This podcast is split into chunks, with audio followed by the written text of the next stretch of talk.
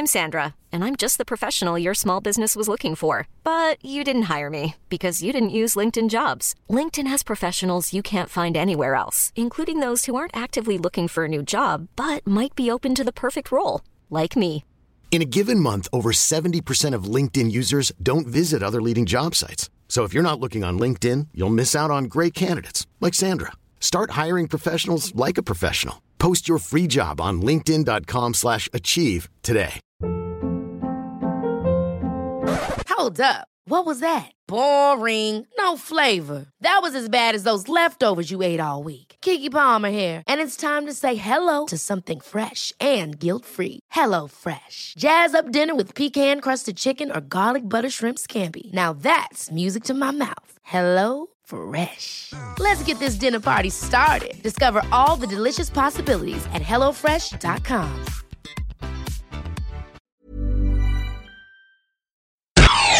You're listening to AI Audible, the new narrated article podcast from the Anfield Index podcast channel. Klopp is the best manager to create attacking teams by Jack Watson. Maybe Klopp is the best manager in the world at creating teams who attack the back four. High praise indeed. When you consider it came from Manchester City boss Pep Guardiola, that's a monumentally positive review. The serially successful Spaniard was a treble winner in his first season with Barcelona. His Catalan side once averaged three goals per game in a league season. He oversaw the development of one of football's all time attacking greats and, around Lionel Messi, helped build a team almost no one could compete with. And yet he considers Klopp the greatest at building an attacking side. We all love Klopp, but the best in the world? I decided to take a look at just what supports that idea. Mainz 05. When it came to creating a team designed to attack, Klopp had weaved his wiggly German wand before. The club he had served so nobly as a player benefited from his exceptional management, winning promotion to the Bundesliga for the first time under his stewardship. From a mid table second division team, he, in his first managerial job, turned them into top flighters. He dragged them where no other manager could in their entire history, and as has since become a pattern, he did so on a very limited budget. What he built there was a team intent on scoring more goals than the opposition. Mainz became a team to watch out for with him in charge because of what he created. Perhaps the biggest testament to his ability to create an attacking team is the club's performance since he left in 2008. Back in the Bundesliga second division, they bounced straight up after he left and have finished in the top seven in the Bundesliga three times since. How many teams lose managers and fall to pieces these days? Not club teams. Borussia Dortmund. Some of the earliest obtainable evidence of this penchant for pummeling the opposition comes during Klopp's time at Dortmund. Again, he sculpted a side with a distinct focus on its attacking talent. Here's what he did to the club.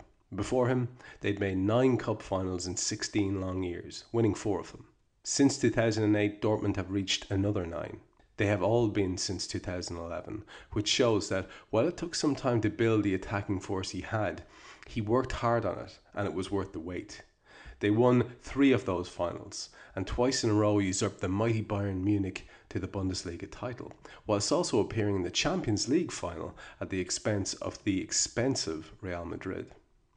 Seasons 2011 2012, 2012 2013, and 2013 2014 were Dortmund's three highest scoring league seasons 80, 81, 80 again since 1975. And in four of the past five years, they've had a player bag more than 20 goals. The first time that's happened since Stefan Chapuisat in 91 92. His legacy continues, as Dortmund currently hold the league's highest scorer, Aubameyang, at 16 goals, and are ranked Europe's seventh best side according to UEFA. By comparison, they only finished 13th in Germany the year before he took over.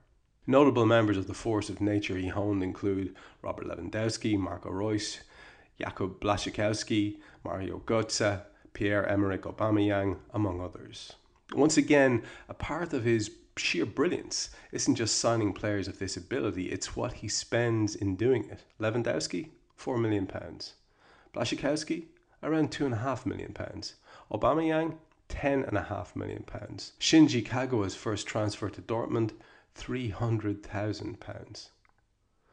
Lukasz Piszczek was free.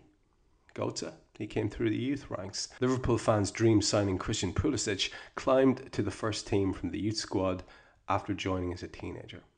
Fewer managers these days choose to nurture the talents already at the club and build a team and prefer splashing out in big names who've already hit their prime instead.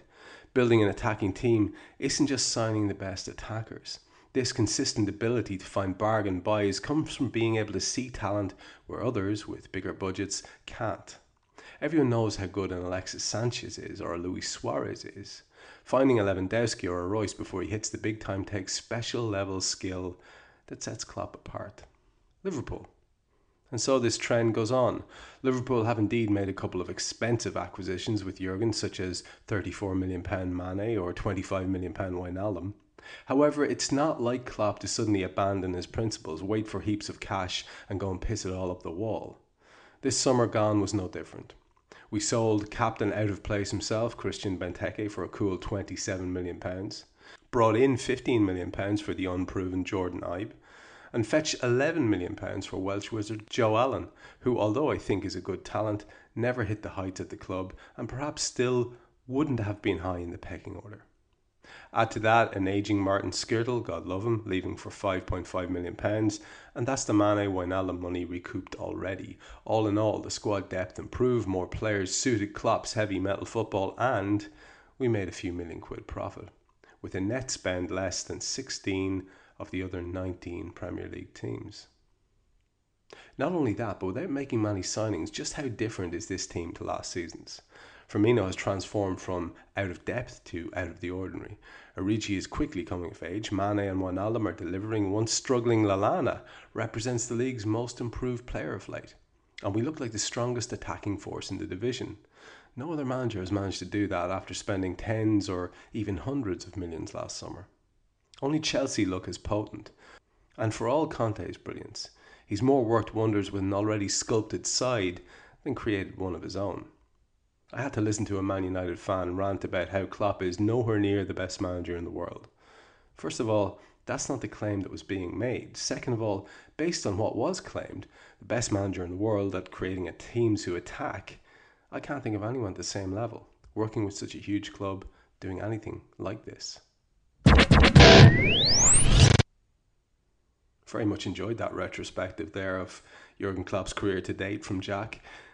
Definitely seems to be quite a lot of evidence pointing to the fact that, yes, indeed, he is a man who's capable of creating attacking teams without necessarily having to bust the bank to do it. Which, when you factor in the complete tumbleweed that seems to be blowing around the rumours corner in relation to Liverpool, is probably a very good thing. Whatever we think um, about the possibility of new recruits, it is consoling, at least, to know that whatever he has available to him, Jurgen Klopp is capable of making better, and that perhaps some what we might consider underwhelming signings will indeed turn out to be like some of the previous ones at his previous clubs, and like some of the ones at this current club.